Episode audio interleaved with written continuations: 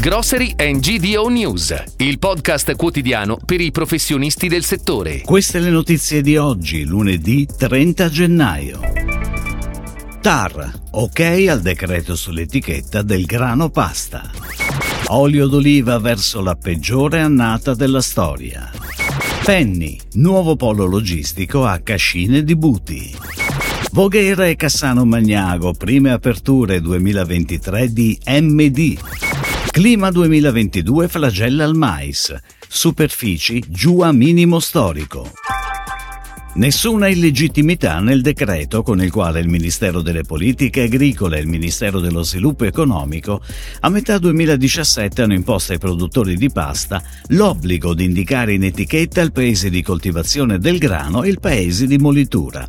L'obiettivo è di garantire ai consumatori un'informazione completa e trasparente, funzionale a consentire una scelta libera e consapevole nell'acquisto dei prodotti agroalimentari.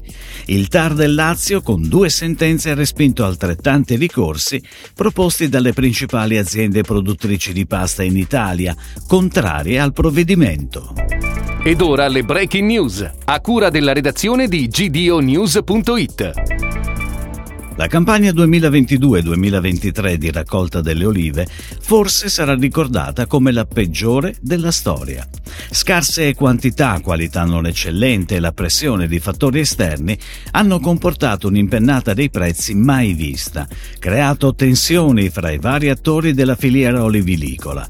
Questioni che vanno affrontate rapidamente se non si vuole mettere a rischio un comparto che oltre a generare migliaia di posti di lavoro è anche uno dei fiori all'occhiello del Made in Italy agroalimentare. La sfida con la Spagna, Tunisia, Marocco e Portogallo è ormai probabilmente persa.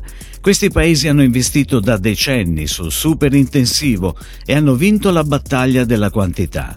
All'Italia resta la possibilità di giocarsela sul terreno della qualità. Apre i battenti a Cascine di Buti, provincia di Pisa, la nuova piattaforma logistica di Penny Italia, destinata a servire punti vendita delle insegne in Toscana e del centro-nord Italia, per un totale di oltre 90 store. I lavori iniziati nel maggio 2021 hanno previsto un investimento di 32 milioni di euro. L'immobile misura circa 23.000 metri quadri, è stato realizzato su un'area di 86.000 metri quadri. Sostituirà il deposito di alto Pascio.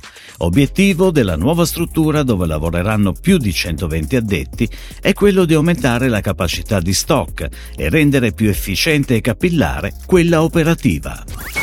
Aperto il secondo MD di Voghera e il primo di Cassano Magnago. Entrambi gli store sono a format La Via del Fresco, modellato sulle esigenze di un nuovo modo di fare la spesa che richiede chiarezza, velocità, ma anche piacere di scegliere e trovare tutto quanto occorre. Entrambi i punti vendita riflettono le caratteristiche salienti del format, con dimensioni ampie.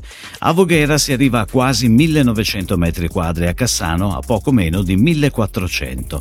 A Voghera gli addetti sono 19, di cui 9 neoassunti, e a Cassano Magnago 21, di cui 20 neoassunti. Le superfici coltivate scese al minimo storico di 564.000 ettari e la siccità estiva senza precedenti hanno ridotto la produzione italiana di mais ad appena 4,7 milioni di tonnellate, con gravi problemi anche di qualità. È la situazione diffusa da Crea Cerealicoltura e Colture Industriali.